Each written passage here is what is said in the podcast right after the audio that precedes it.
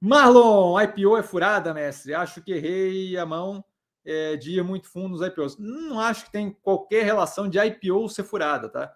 É, inclusive, tem, não sei se são seleções ou se é um BEM, que eu comento isso, a questão assim, a, a ideia de que é, aquele, aquele tipo de operação, você olha, por exemplo, a operação da Mipar foi, foi bem positiva. A operação da Mipar eu liquidei um pedaço de 67 reais, se não me engano, certo? E foi o IPO foi, foi 22, 20, alguma coisa assim. É, então, assim, a, a ideia de que aquele processo é por si só negativo ou positivo não faz sentido, certo? Aquilo ali é um processo de captação feito pelas empresas, justamente visando poder financiar algum tipo de coisa, seja saída de sócio, seja expansão da operação, seja investimento em desenvolvimento, seja expansão geográfica, qualquer coisa, tá? É, mas basicamente a ideia é aquilo ali é uma captação. É como, é, é, como dizer assim: ah, a empresa que toma empréstimo é furada. Não é, não existe, não, não, não se avalia com essa base, entende? Então, assim, o processo de IPO é pura e simplesmente um processo de captação de fundos através de colocação de sociedade a mercado.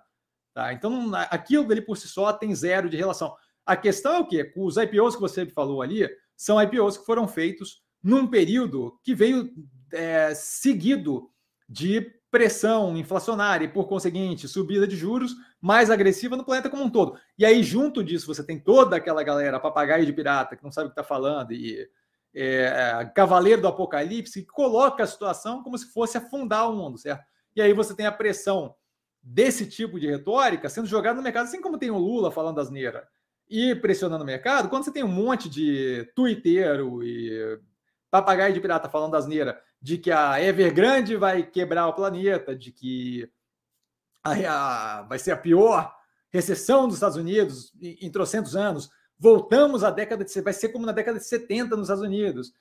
Esse, esse tipo de asneira acaba afetando uma cacetada de investidor que acaba tirando um pedaço considerável do capital do mercado. E aí você tem um efeito retroalimentado que acaba afundando o preço dos ativos. O momento que a gente vive é bem de aumento de CPF na bolsa, o que faz com que muito mais gente, que é um delta mais influenciável do que profissionais de finanças, gente normal, assim, que é engenheiro, médico, faxineira e por aí vai, é, economistas, é, gente normal, sabe? É, que está no mercado, que acaba sendo influenciado por esse tipo de coisa, que acaba fazendo algum movimento no mercado, fica frustrado com a bolsa, por aí vai. Então, eu acho que é muito mais a questão do momento que esses IPOs entraram do que propriamente é, IPO ser furado ou não. Você tem é, exemplos e mais exemplos aí de IPO que não, não, não tiveram provavelmente um movimento negativo. Se você olhar especialmente, é, porque assim, olhar IPO e falar caíram nesse período, se você olhar o resto do mercado, você vai ver que tá uma cacetada de, de ativo caiu nesse período, certo? Então, assim, não é propriamente a, a questão do IPO. É, é Para ter uma noção ali do que se está falando e do quanto a culpa é da operação ou não, você teria que separar, né? Teria que ter um double blind studies. E se você pegar outros ativos que não fizeram IPO nessa mesma época, você vai ver que tem um monte de ativo que derreteu violentamente. Não é propriamente a questão da operação. Tá? Então, não acho que tem qualquer relação com o IPO ou não. Tem relação com. É, você tem um peso maior de refúgio com operações que têm pouco tempo testadas no mercado financeiro. E acaba sendo as operações que, que, têm é, capital aberto há menos tempo. E aí você tem uma desconfiança maior com relação às, às operações, mas, mas não acho que, que, que, faça sentido. Tá? Felipe! Boa noite, mestre e amigo, super educado Felipe, boa noite. A venda da Mosaico e Boa Vista abaixo do preço do IPO não é uma evidência clara de que a precificação do IPO é muito acima e dessa forma não vale a pena entrar em IPO? Não.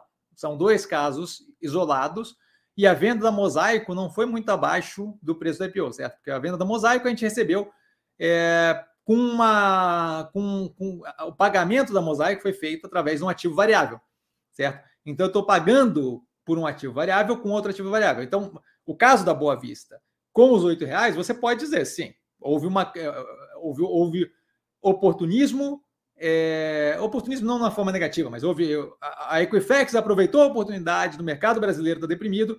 Vale lembrar que o preço neste momento é fruto não do que a empresa necessariamente vale, então não tem como dizer que ah, o preço de, do IPO foi definido muito acima.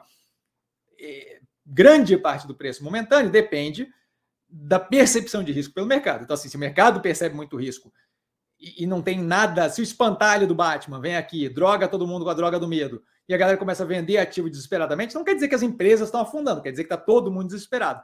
Então, assim, cuidado com o negócio do preço, quer dizer muita coisa. O preço quer dizer, no curto prazo, uma leitura parte da empresa e parte gigantesca da impressão do mercado, dos participantes do mercado com relação a risco. Então, não, não quer dizer. Tá?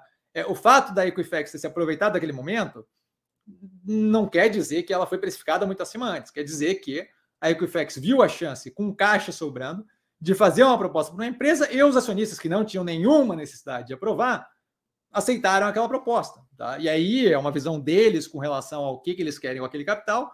É, eu não acho que é uma boa jogada, mas cada um, cada um. Então, não, não quer dizer. Você, primeiro, você pegou dois casos específicos. É, segundo lugar, um deles foi pago com ações do Banco Pan, então a gente está comprado é, num ativo variável ainda, que é, oscilação. No caso da Boa Vista, aceitando o preço de R$ reais, você está escolhendo não continuar com ações da, da operação que continua com BDR, tá? E está escolhendo aceitar aqueles R$ reais para realocar aquele capital, qualquer coisa do gênero que seja, tá? Mas não quer, né, o fato do preço momentaneamente estar tá baixo não quer dizer que o IPO foi precificado muito acima. Claro que não. Você tem oscilação que, de preço que é causada por muito mais do que pura e simplesmente avaliação do operação financeira. Se não, Boa Vista nunca teria chegado nos R$ reais. Porque se você pega a operação, o operacional financeiro da empresa, desde o começo, desde o IPO até agora, você vê que teve uma melhoria contínua. Certo? É que o preço não é puramente fruto da melhoria contínua no resultado da operação. Simples assim.